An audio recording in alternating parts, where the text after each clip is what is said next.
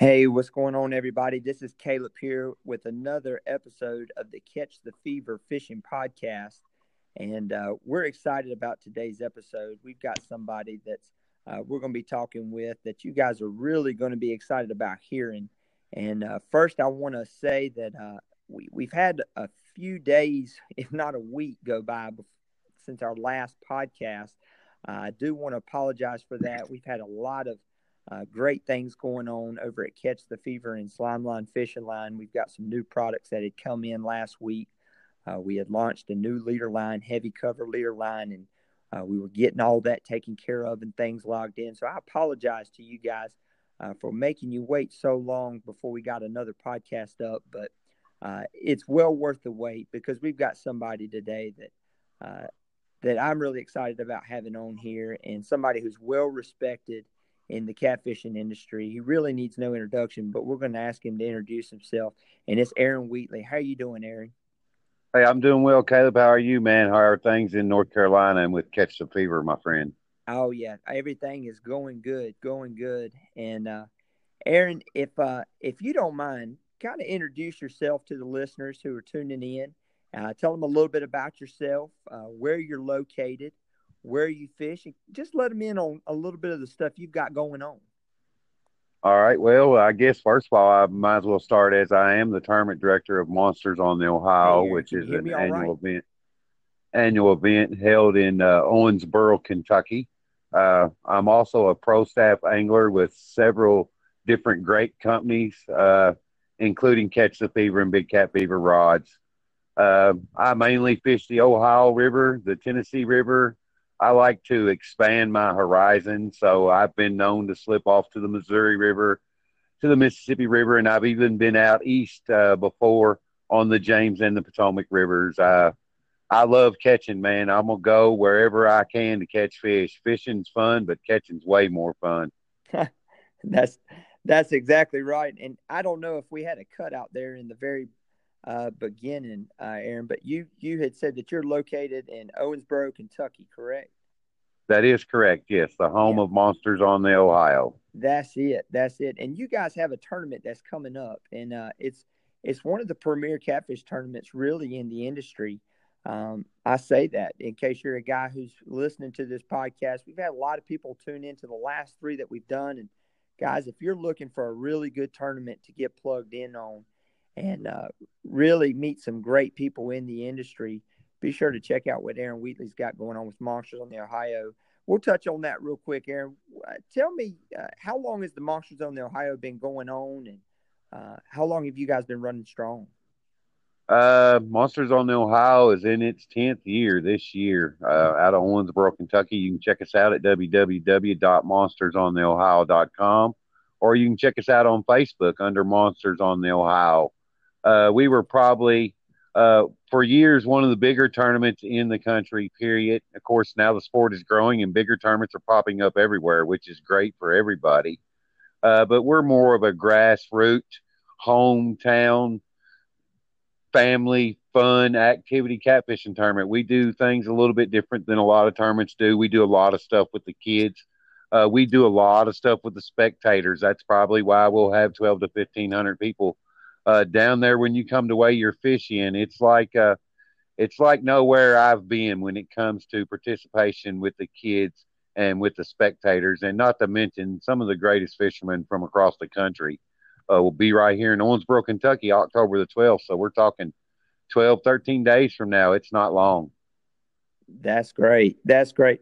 You know, that is the unique thing about your tournament and things that uh, I'm not able to travel fish and uh, and fish tournaments uh, much of these days anymore.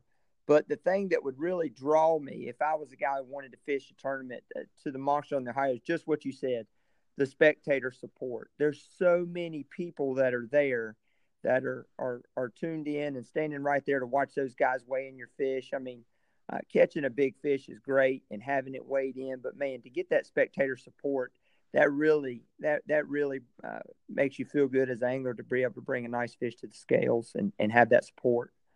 Oh, absolutely. You know, guys, even with small weights, will just come so they can weigh in in front of that crowd. You know, lifting that fish up and hearing that crowd ooh and ah is what it's all about for the anglers. There's no doubt about it. That's exactly right. That's exactly right. Well, well, Aaron, let's let's talk a little bit about, and we're we're going to finish up. We're going to hit on uh, some more stuff with monsters on the Ohio.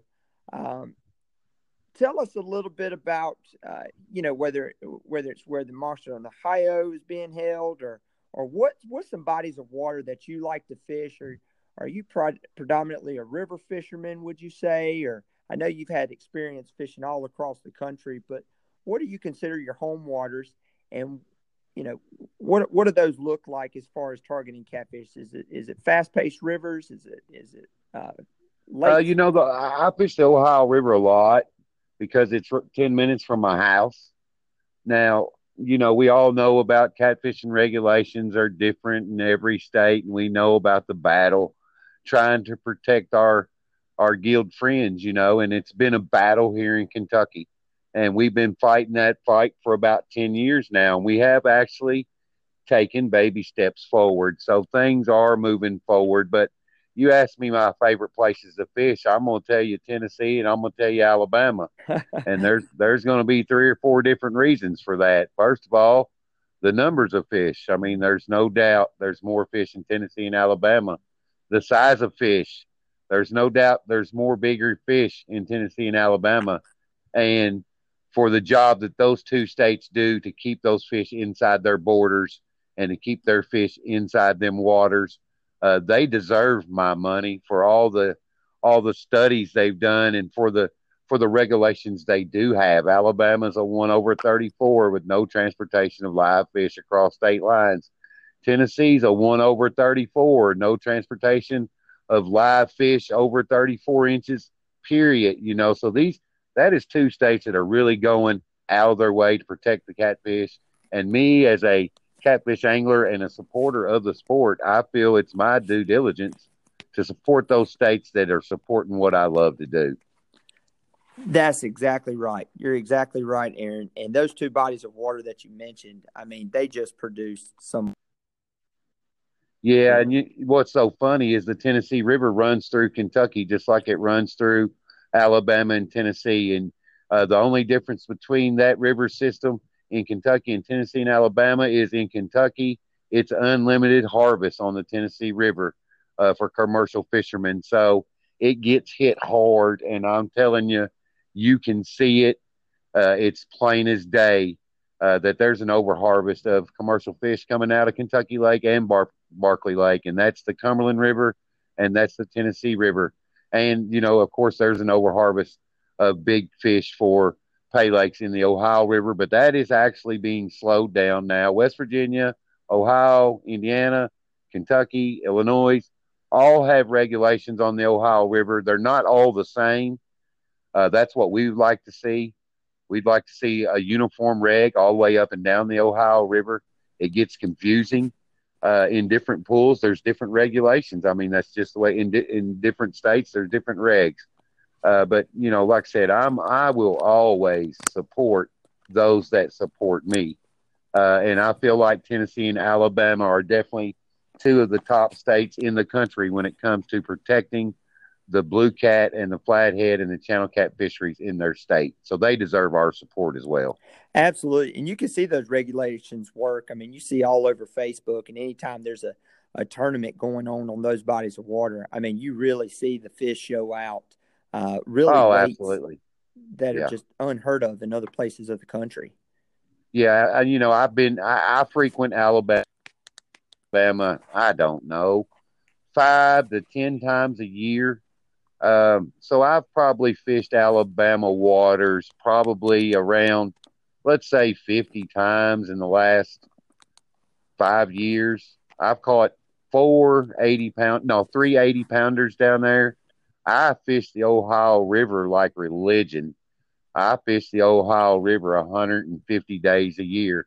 I have yet in 12 years of catfishing put a fish in the boat that weighed 80 pounds on the Ohio River. Right. Uh, that's just that's just to give you a reference. And I catch, you know, I catch good fish on the Ohio River.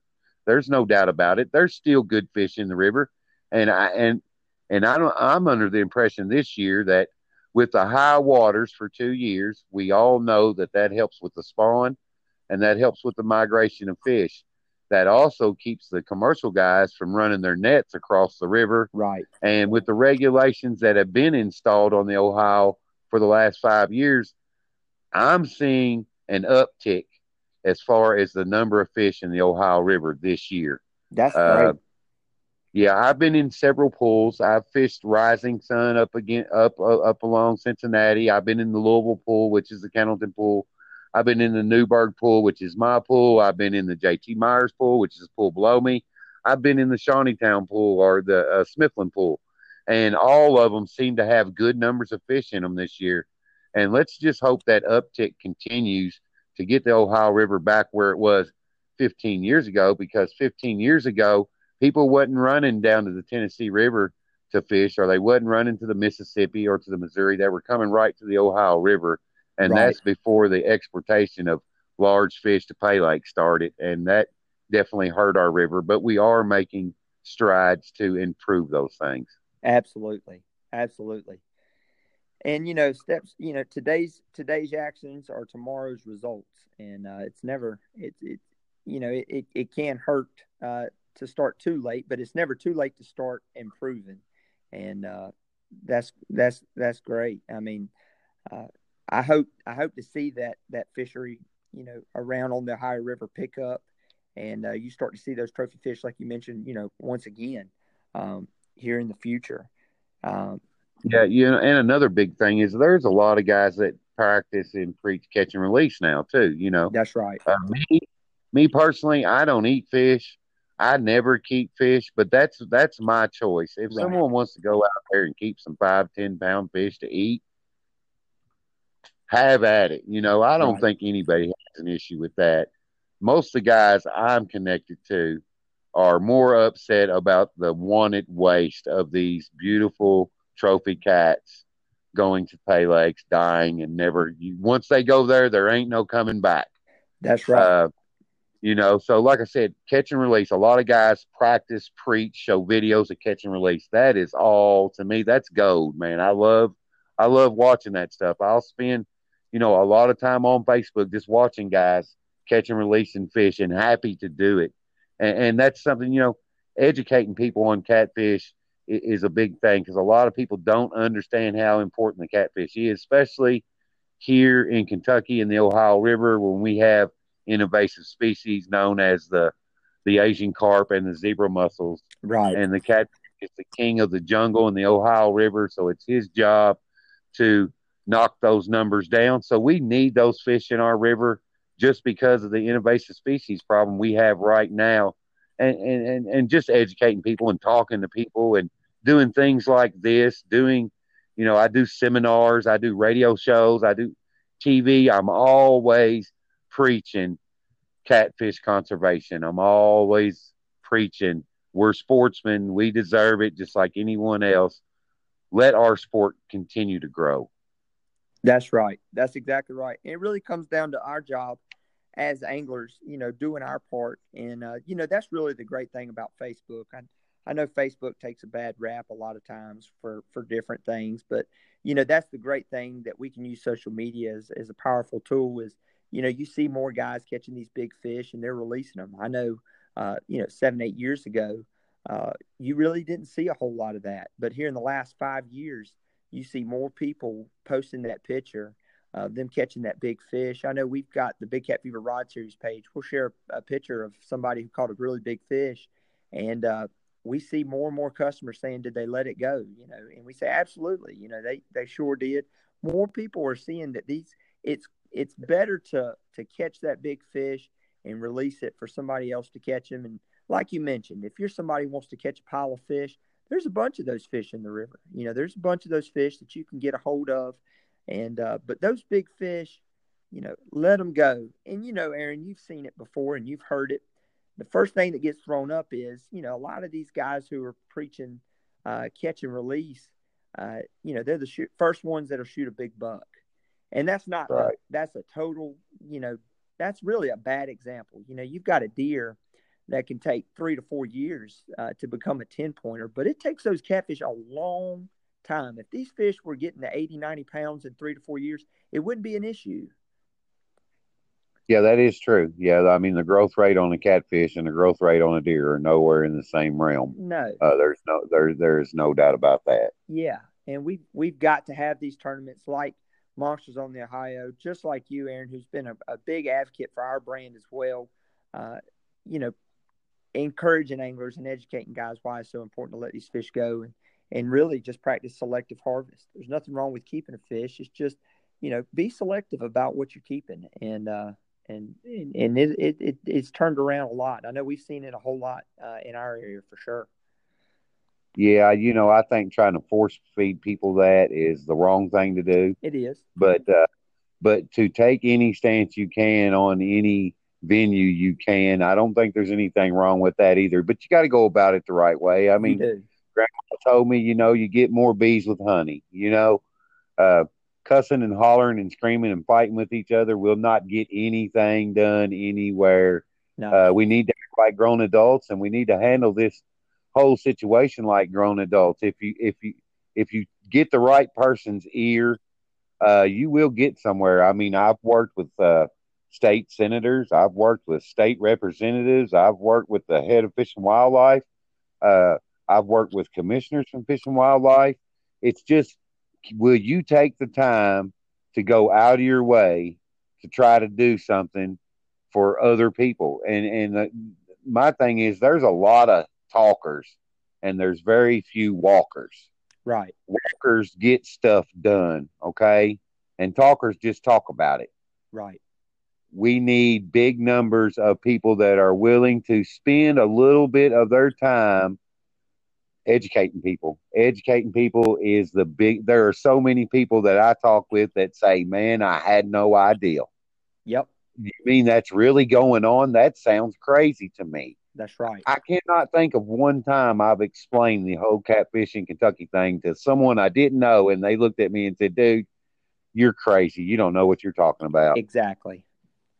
You know, it's it, if you don't know, you just don't know. And, and, and that educating thing, that's why I do everything I can to educate people on what the cat, you know, a lot of people don't know the catfish eat the Asian carp. A lot of people don't know catfish eat zebra mussels. Well, check my live well out after a tournament. I promise you they do. That's right. That's exactly right. You know, yep. And it, it's, it's so important to have them to keep everything balanced and check. That's for sure. And, and yeah, and Mother Mother Nature has her way of of uh, ha- keeping things in balance. You know, Mother Nature was here before we were.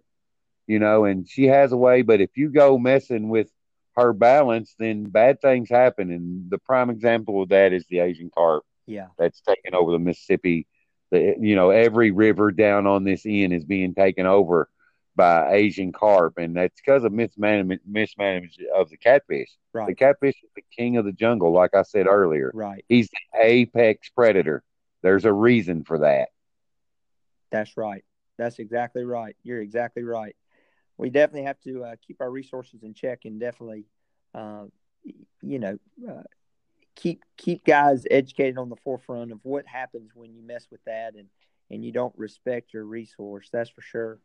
Well, right, Aaron Lee, we we've talked about uh, the fishery and and and what the catfish populations are looking like, and also you know the importance of having these fish caught, release, selective harvest. I know there's going to be a lot of guys that listen to this podcast that want to know uh, what makes you so productive out on the water. I know you you've said you've told me before, you know, I just try to go when I can. I'm just another fisherman out there, but you do catch some nice fish. You've caught some really good fish, um, these bodies of water. If, if you don't mind, tell us what your favorite technique is. What's something that you find that when you go to whether it's Alabama or the Tennessee or uh, you know what what's your go-to technique to target catfish? What do you usually start out with when you're trying to- you know that that that that's a tricky question because that all has to do with time of year that all has to do with current that all has to do with water temperature that's you know? that's, that's right. Well fall you know you can't can't just say well today i'm going to go anchor you know if if there ain't no current and you know the water temperature is 85 degree chances are you probably don't want to be doing that. Right. I mean the best thing i've learned caleb is I've spent time on the water and and I, I've picked up from some great fishermen. Uh, and and you know it's like planer board fishing. Three years ago, hardly nobody knew about planer board fishing. Well, it's it's the new thing. Let me tell you. That's right. When the, when there is no current, if you're not pulling planer boards and dragging, I don't care where you're at.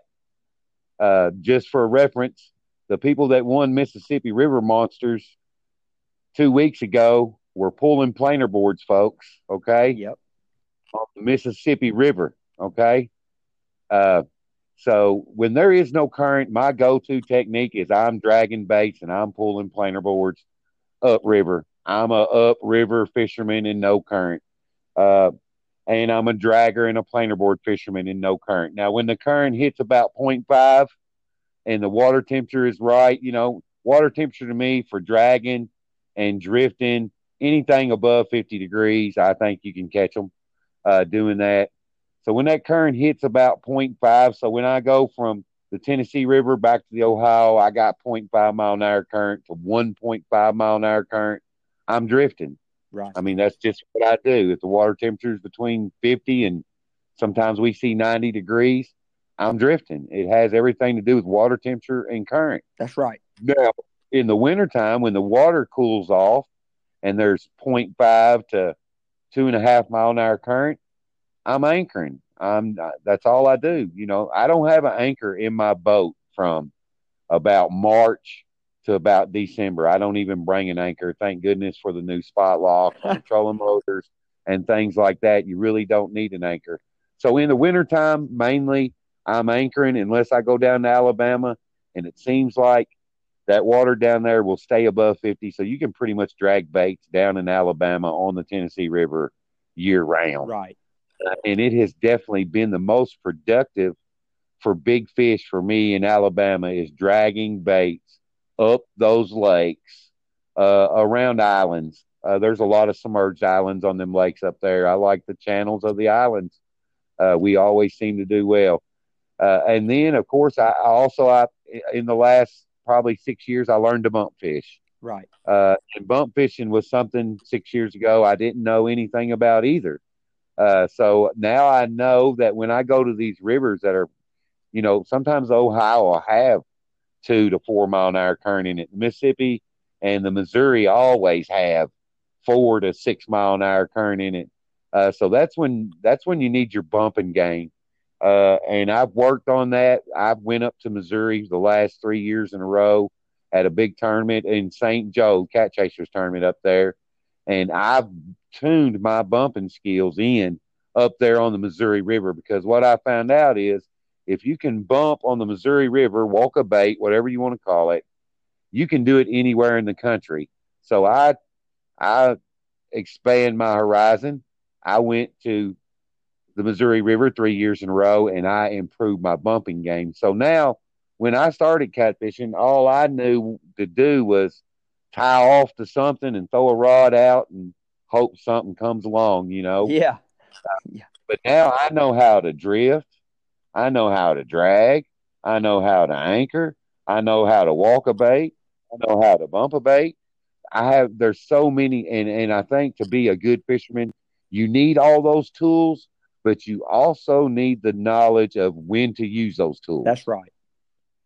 That's you know, and, and, crazy as it may sound, sometimes a freaking cut of bait will make the difference. The way you cut your bait. Yep. I mean, it, it don't sound like that should make any difference, but I've caught 70 pound fish on baits as big as a half dollar, and I've caught them on whole skipjacks. Right. So it's a getting out there and just really paying attention to what's going on all the time. That that's why I tell people all the time these guys that are from that fish the Missouri and the Mississippi, you want to know why they're such good fishermen?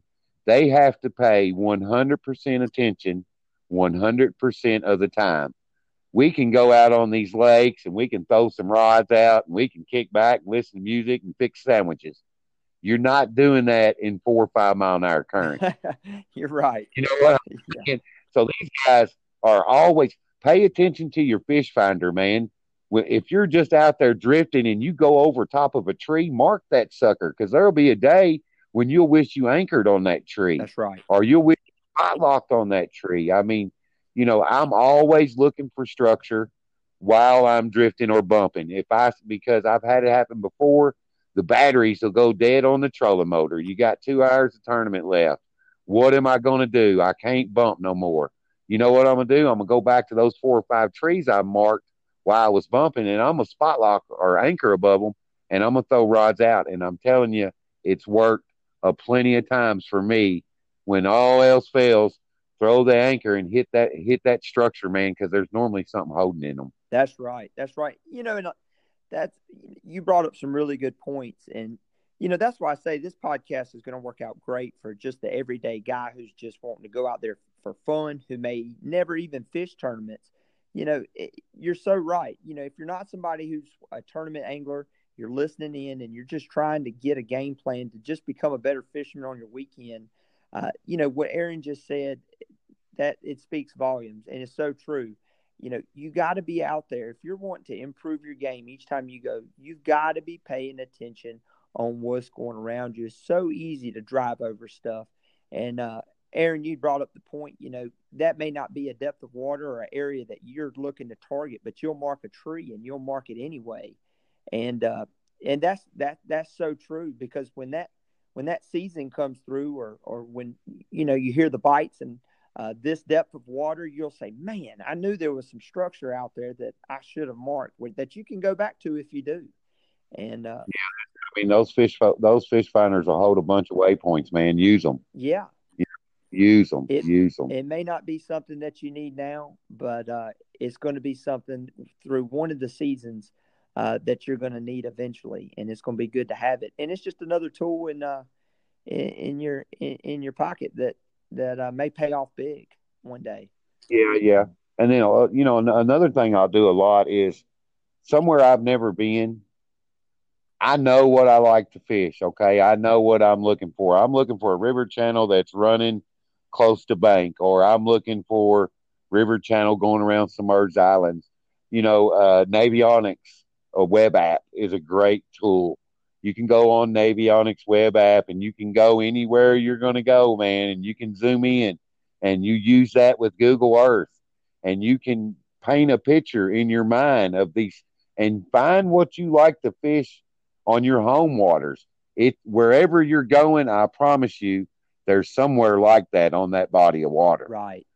So so use use Navionics web app, use Google Earth, use anything you can to narrow down where you're going to look in a brand new body of water. Because if you go down there and you haven't done your homework and you just put the boat in and you're like, oh my God, where do I go from here? Right. A game plan together. It don't take that long. Spend a couple hours, three or four hours, you know, over a week before you go.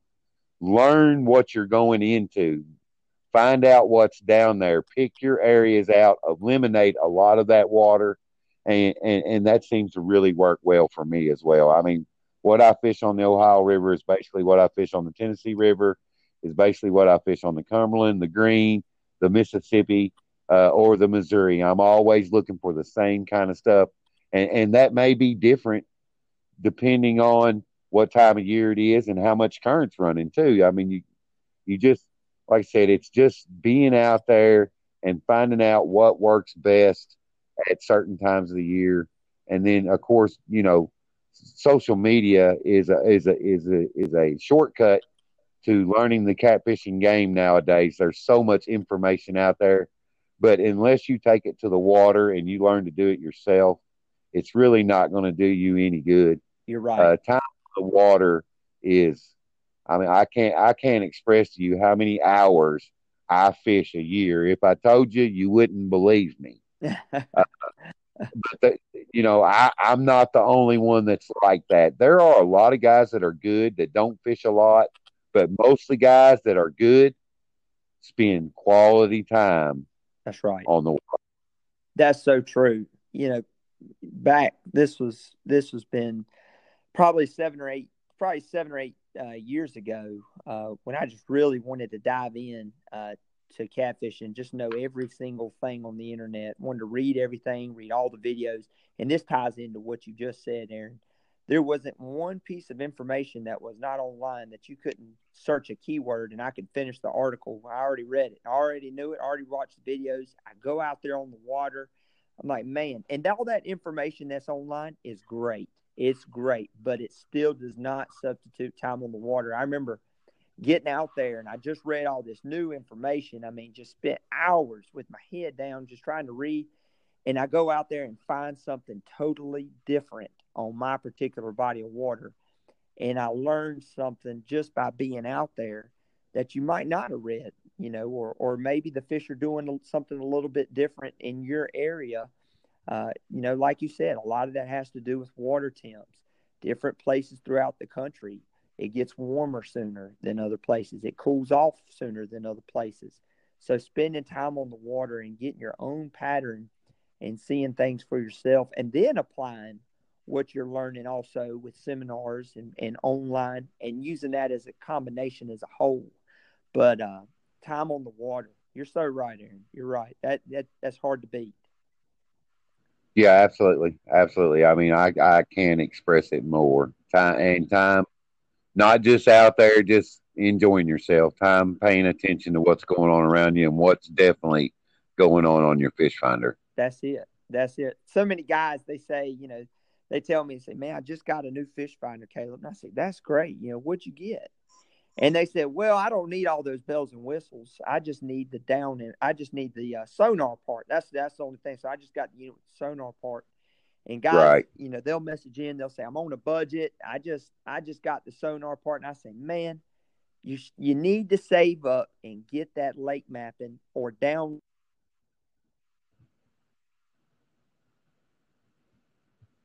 mapping card.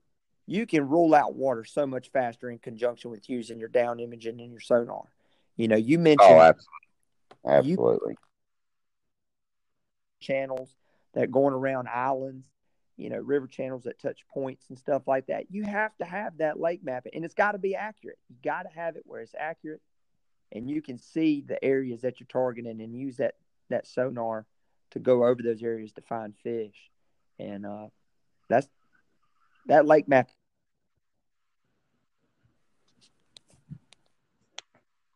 Is.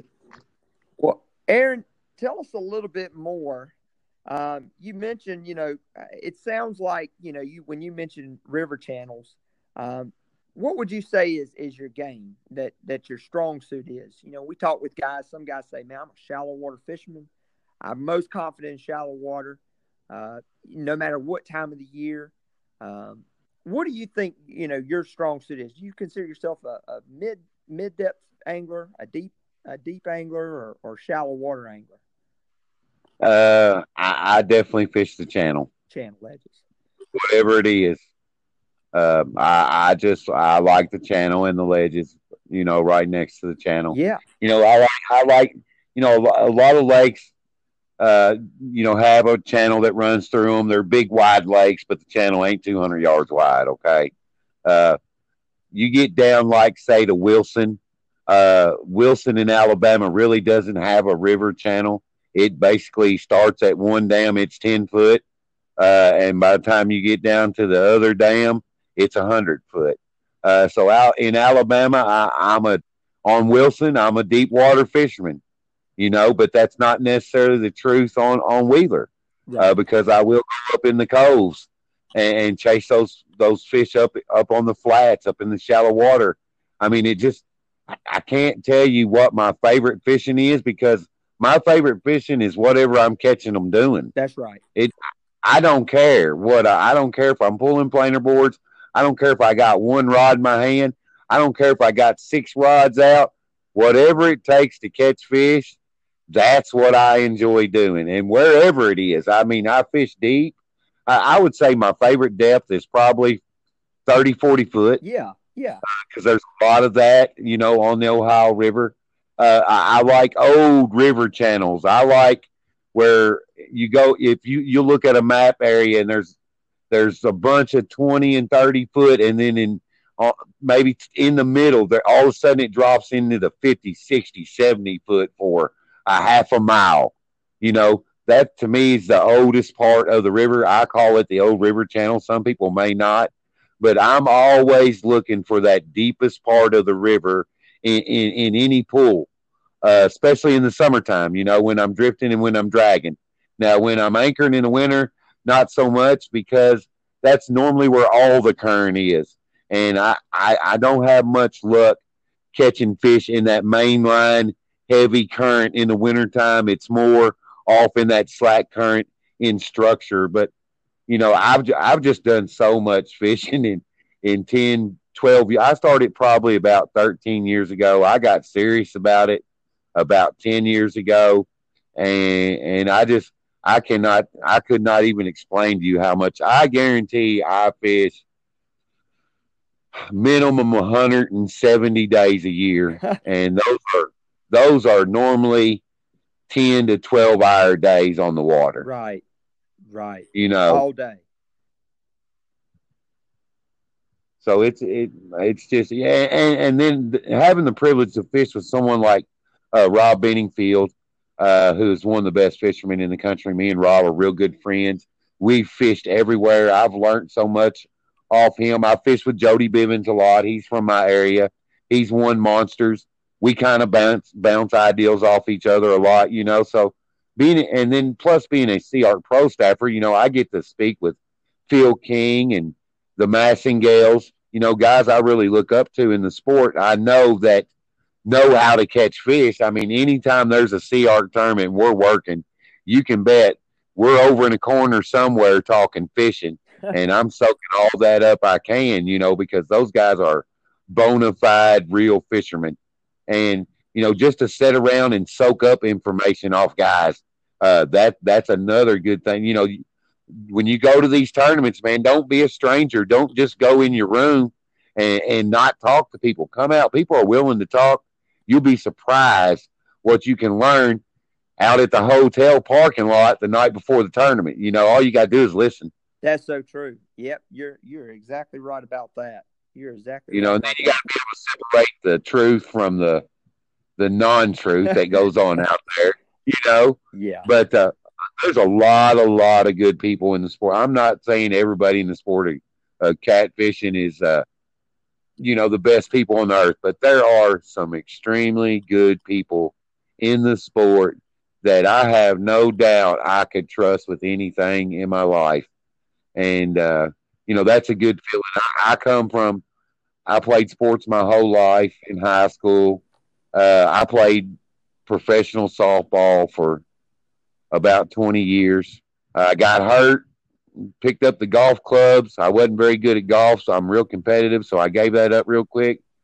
Picked up the fishing poles, and man, it's been quite a ride over the last 12 years. I'm telling you that. And it's, I've met so many good people. I'm involved with so many good people. Uh, it, it is just a blessing to be where I am, man. I just, I feel blessed. Absolutely. So you gave up the golfing for the fishing. yeah,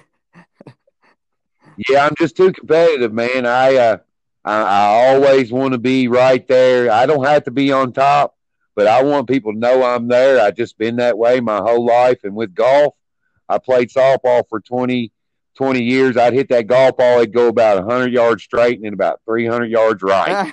and I just, I just couldn't get that out of me, man. And I just, I gave, I picked up the fishing pole and uh, fished for a couple years around Owensboro with minnows didn't know what shad was, didn't know what skipjack was. A local guy here, Adam Winder, told me one time about these fish you could catch below a dam. I went and caught them.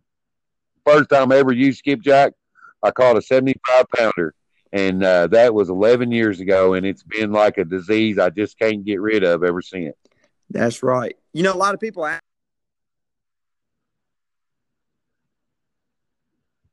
little bit of interference. We got calls coming in that uh, we're shooing off like flies as as they come in. But um, you know, people ask, you know, what is Catch the Fever, and we say, man, that's exactly. Uh, you know why we named the brand Catch the Fever because it is a fever, and uh, it don't take much. You get somebody out there on the water who, uh, you know, maybe never caught a catfish, or somebody who just getting into it, and they catch something decent over you. Yeah, you know, I spend a lot of time taking people out around Owensboro, and uh, I, there's a lot of people now catfishing in Owensboro. They wasn't doing it, you know, and and, and I enjoy. I I would just if someone was with me, I get more tickled off them watching kept watching them catch a big fish than I do now. I mean, don't get me wrong, I still love catching big fish. I still get the shakes. I still got to sit down and catch my breath. But boy, it sure is fun to watch someone else do that as well. That's right. That's right. You know? That's it.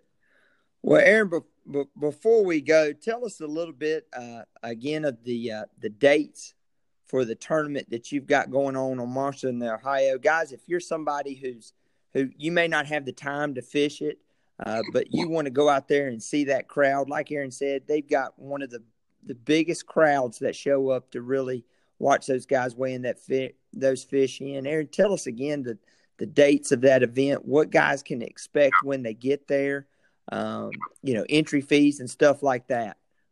Yep. Okay. Well, Monsters on the Ohio is October the 12th at English Park in Owensboro, Kentucky. Like I said, this will be the 10th year for Monsters. Uh, there is a mandatory captains meeting on Friday, October the 11th at the Owensboro Sports Center. Uh, the last day you can enter Monsters without having to pay a late fee will actually be tomorrow. Uh, as of today, we have 135 teams entered.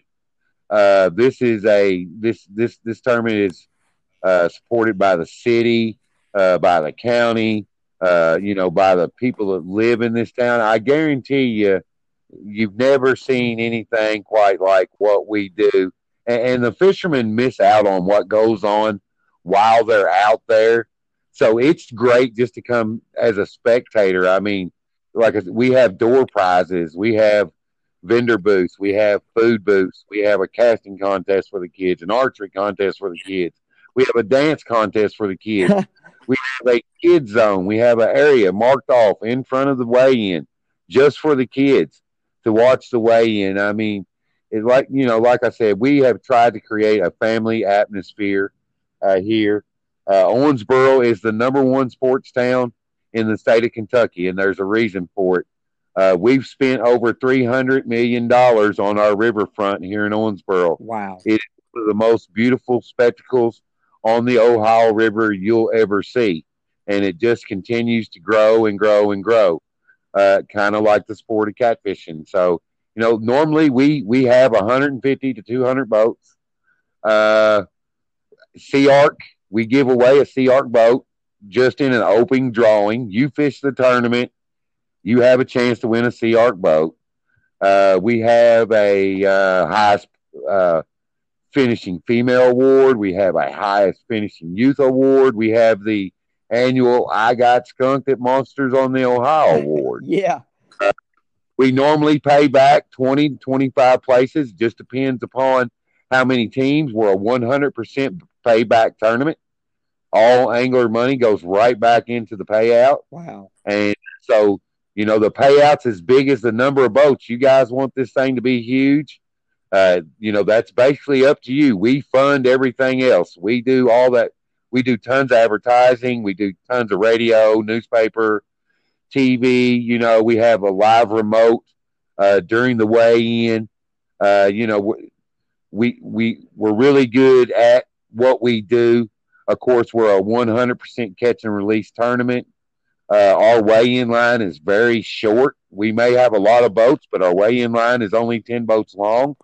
We have a very high survival rate on our fish. Luckily, it's in the fall, so the water's cooled down a little bit. It's a little bit easier on those fish, though it has not cooled down this year much. Right. Uh, so, uh, you know, and, and we just want to spread conservation. We want to spread the word on the sport of catfishing because I have grandchildren that I want to be able to do what I've done, but even better. Uh, so it, you know, if we don't do anything and we continue to allow states not to respect our sport, and I imagine bass was like this back before BASS. Oh sure, oh sure. You know, I bet people were just killing big bass. And yeah, they were catching, releasing them, and, and and we're going through the growing stages right now of catfishing, man. and we just need to, you know, one thing I would definitely want to say is we need to come together instead of trying to tear each other apart. Uh, and I know sometimes that's not easy, but you got sometimes you just got to overlook things. I mean, you can't be so uh, willing to criticize, but not willing to give respect, if you know what I mean. That's right. That's exactly right, Aaron. And if this sport's going to continue to grow and we're going to bring in new people, uh, you know, they got to look at how how people media. If you got a question about something somebody's doing, or or you've got or you feel you've got a way that can improve, message that person individually. Reach out to them, talk to them. It's so easy right. nowadays just to get on Facebook and just to post a bunch of stuff. just blast somebody. Yeah, it is. Right. And it is it's so wrong. It's so wrong. That does not do anything but breed negativity. And that is the last thing the sport needs. You mentioned bass. Absolutely that's what they went through. I've I've watched plenty of seminars and when these some of these greats that talk about back in the day bringing fish on stringers, uh, you know, that's how they did it back then. And you're right. We're going through the growth stages and there's going to have to be uh, you know, I, I feel like there's a lot of people who are passionate about the sport.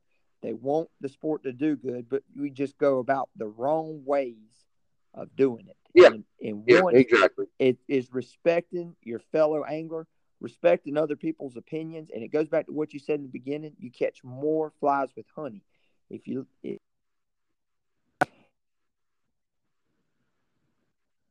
you appreciate things as well uh, you know, we can. So you're yeah, you're exactly right.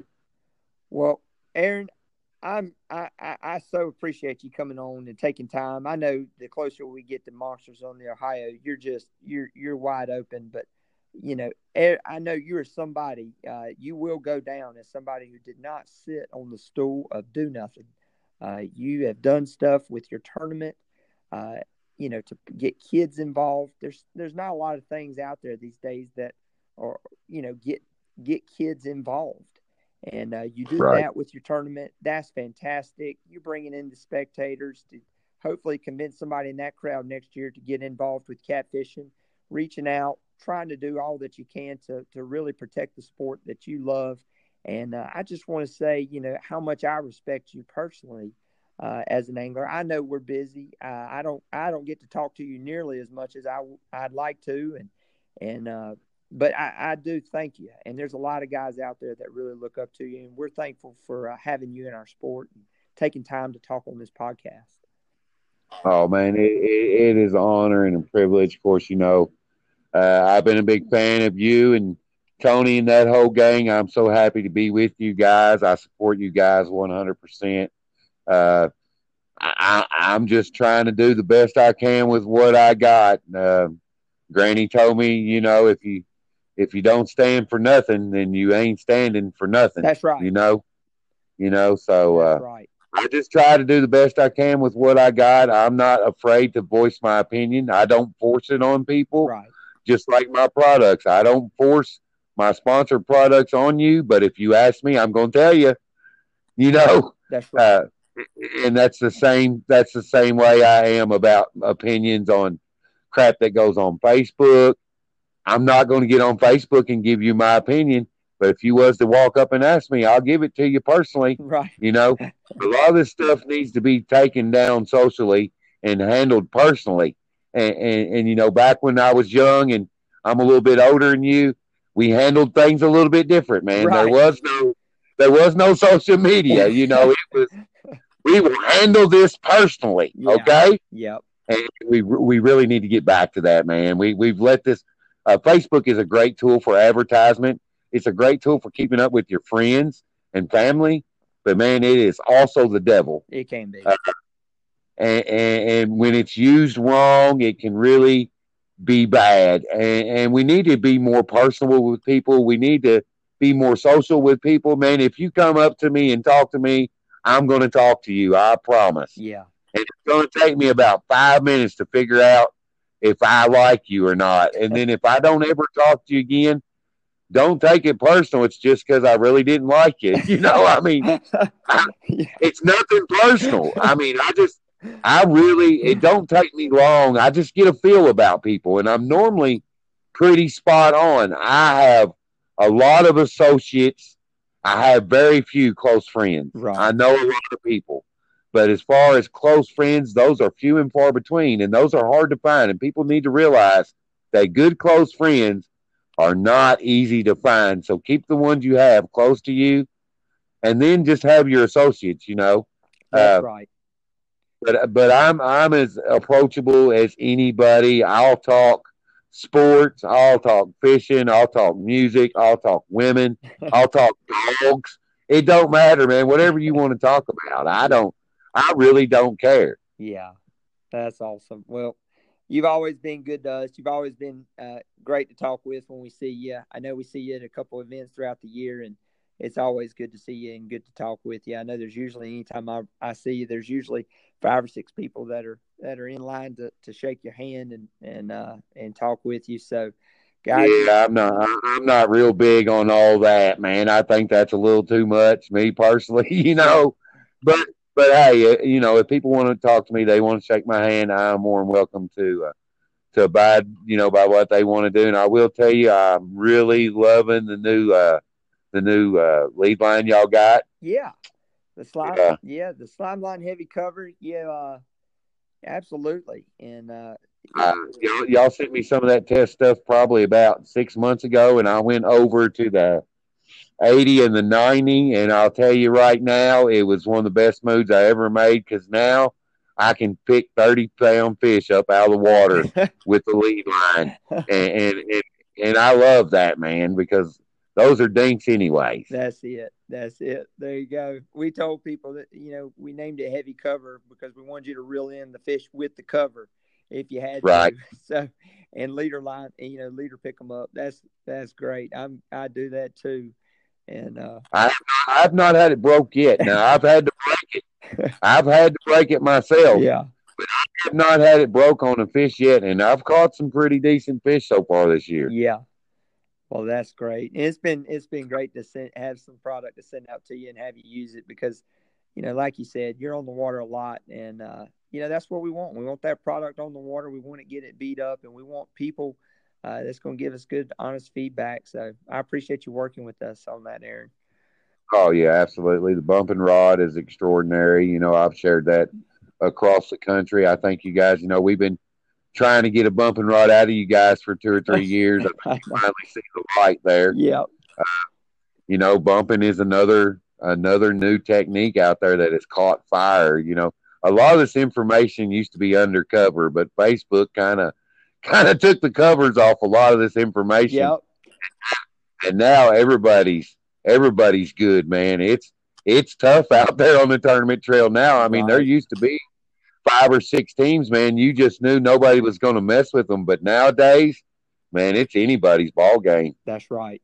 That's it. That's it. Yeah. Well, guys, be sure to go check out Aaron Wheatley and everything that he's got going on, and, and make sure you give him his the support uh, you know, he I can only imagine the sleepless nights that lead up to this tournament and all the work that goes in throughout the year. So be sure to to message Aaron. You know, if you get a chance, and just tell him you appreciate him, what he's got going on. It's great to have him in the sport. It's great to have people that don't sit on the stool and do nothing, who's out there trying to to uh, make a difference in the catfishing industry. And it, it's really been an honor and a privilege to have him with the Catch Fever brand. And Aaron, again, thank you so much for coming on. And if anybody's got any questions about monsters in the Ohio or any follow up questions that they heard, Aaron, what's the best way to get in contact with somebody to get their questions answered? What, what is that? The best way to get in contact with me personally would probably, if you're on Facebook, just shoot me a message. Okay.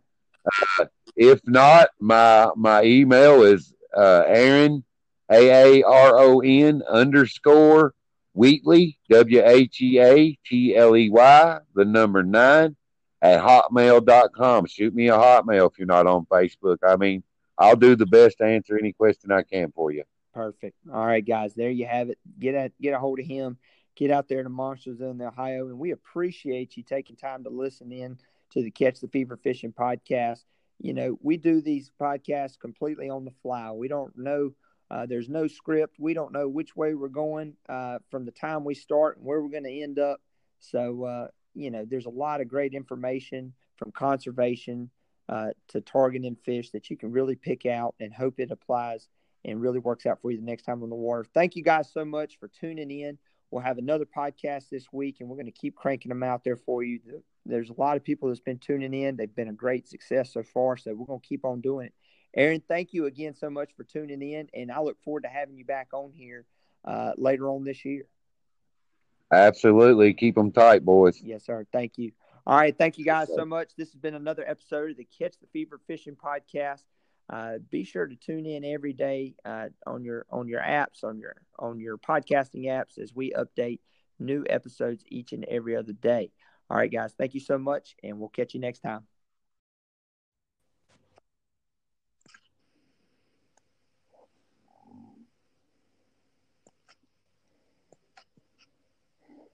Hey, what's going on, everyone? Welcome back to the Catch the Fever uh, Fishing Podcast.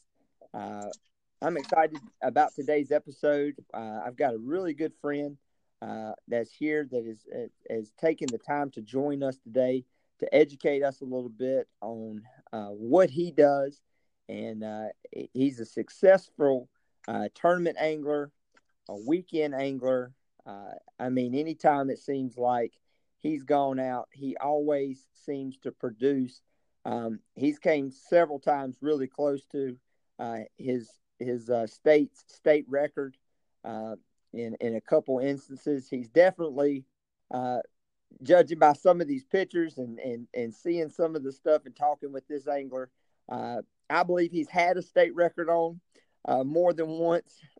so this is a guy that I'm excited to talk to about, and uh, I know you guys will too, um, just because he's got a, a ton of knowledge uh, as a successful angler. So, uh, uh without further ado, guys, welcome Ronnie Dixon out of Florida. Uh, this is somebody, like I said, that we're excited to have. Ronnie, how you doing today? Uh, pretty good, man. Thanks for having me on the show.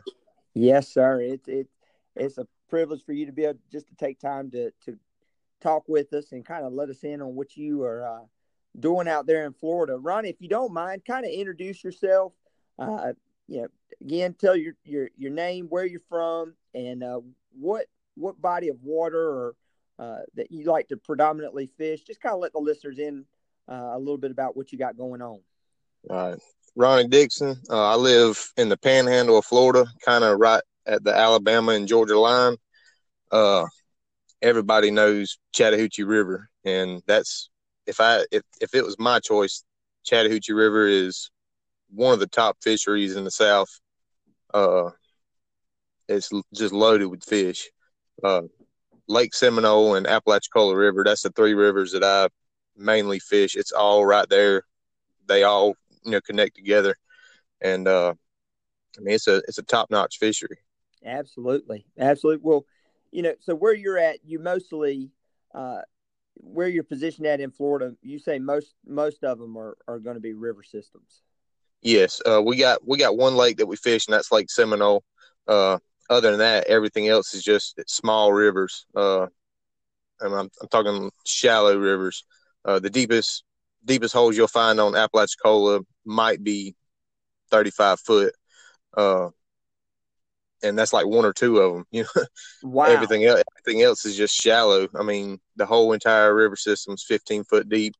Uh, Lake Seminole, it's got two channels that runs all the way through it, and then the rest of the lake is just 10 foot deep with a lot of grass and stuff like that. Huh. And then Chattahoochee River is kind of like you know the Tennessee River, in my opinion. Uh, real steep banks, deep holes. Uh,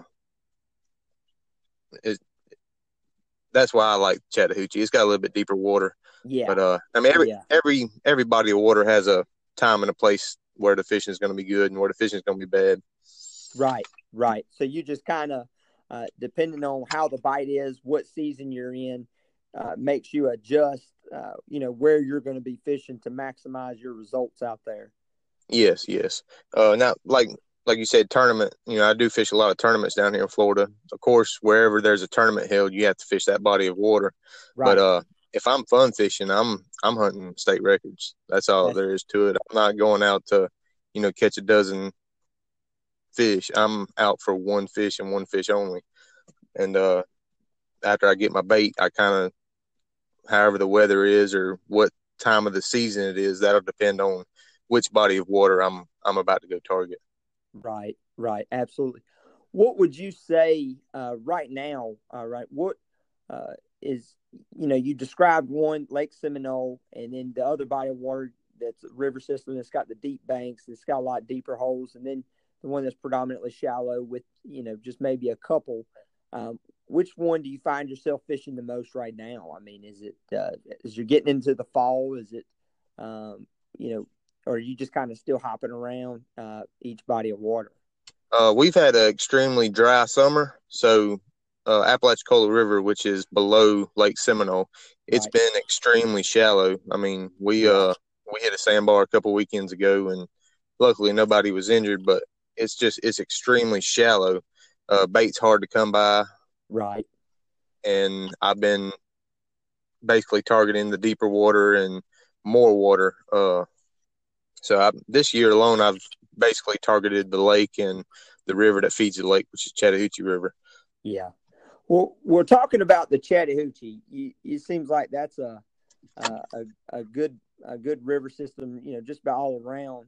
Uh, by listening to you, you know what it, you know, and we'll get into to Lake Seminole, uh, being that that's a lake. It's really nice that you've got both that are right there. That you know you can kind of get your perspectives on each one and a guy listening in uh, you know he you know there's a there's a, a lot of guys that listen that fish lakes and then they'll adjust their tactics to fish river. Um, you know when you're going out on the chattahoochee on this river system you know what when you put the boat in the water um, do you normally just uh, have bait in the boat or do you going out there to catch it you know, kind of what what do you what do you start out with? Do you, do you already have bait, or how, how do you how do you find the food source for that body of water? Uh, I'll go to the Apalachicola River and catch my bait. Uh, there's just there's a lot of sloughs right there, just where I'm from. But I mean, you can add this anywhere. Yeah. Uh, there's a bunch of sloughs, and I'll catch my bait there, and then I'll just load the boat up and go to either the lake or Chattahoochee River. Uh, we have a lot of grass, um, so it's a, a cast net's kind of you know a pain to try right. to cast net cast net shad or whatever it is kind of bait you're trying to get. Yeah, because there's so much grass. I mean, you spend more time. So I'll catch my bait elsewhere, and then go go to that river. Right. Yeah, that grass can be a pain, and it'll it'll dirty the boat up real quick when you get it in your cast. Oh yeah and it makes that cast net even heavier if it ain't heavy enough already when you start yeah. getting that grass in your cast net. What right now of choice for uh, for the fall time, you know, going into winter on the Chattahoochee, what do you what do you find is is is your your go to bait, or is there is there a couple different ones? I'll, I mean, I'm gonna be honest with you. Everybody, or you know, just down here, everybody kind of goes out on a limb looking for skipjack. Skipjack's a good bait, right. and when it's when it's here, I use what's plentiful. I use what the river gives me. If I can go out and catch enough skipjack to fish with, then I'll go catch some skipjack. But if they're not there, I'm not going to worry about. Oh, I can't find skipjack. I'm there's too there's too much bait that you can use to catch trophy size fish to not just be worried about one specific bait. Um, gizzard shad to me is 100% the best bait to have. And like I said, fishing or catching bait in these sloughs, I mean, they're all, they're always right. going to be in there. It doesn't matter their time of year. They're always going to be in there. Right. And, uh, right. I'll catch gizzard shad before, unless I can go down there, you know, an hour and have enough skipjack to fish a trip, sure. fish a tournament. But I'm not going to worry about it if they're not there because I have, you know, there's too many other baits to go catch. But if there's one bait that I right. I could fish with year round, it would be gizzard shad. Right, gotcha. That and that's that's good advice, and it's a good chance. You know, whatever you know is the most plentiful is oftentimes a good indicator. That's what the fish are going to be what feeding the fish on. will be dialed into. That's right, and uh, you know if, if you've got a certain bait fish, uh, for anybody listening, you know you can really listen to what Ronnie's saying here. If you've got a certain bait fish that comes in seasonally or something, you know that's that's times to dial in on it. But uh, you know whatever's prevalent around your body of water where that's the a lot of times the easiest to catch. That can really be a good indication that that's what you should be using Yes. anyway. Um, so that's that's good, uh, Ronnie. And staying on the bait topic for a little bit longer, um, it seems like people can't get enough talking about bait because, as you know, the hardest job of of, a- of a trophy catfisherman is is getting the bait. I mean, that's Uh, that's where it all starts. That's where you know that's that's where that's that's the beginning. Is is having enough That's bait to fish with. That's exactly it. You know, you described, you know, you'll put the boat in, you'll look for these sloughs on the river. Uh, you know, for somebody starting out, you know, they they they may wonder what that slough looks like. When you're going down the river and you're targeting these bait pockets, Ronnie, what do they look like? What do you see? Is there a sign that the fish give you? Is the river doing something? Is it a, a, a eddy where the current's like slows down? What do you see where you say, man, that's where I'm to look for uh, to to target catching these gizzard shad. Uh, it'll be typically shallow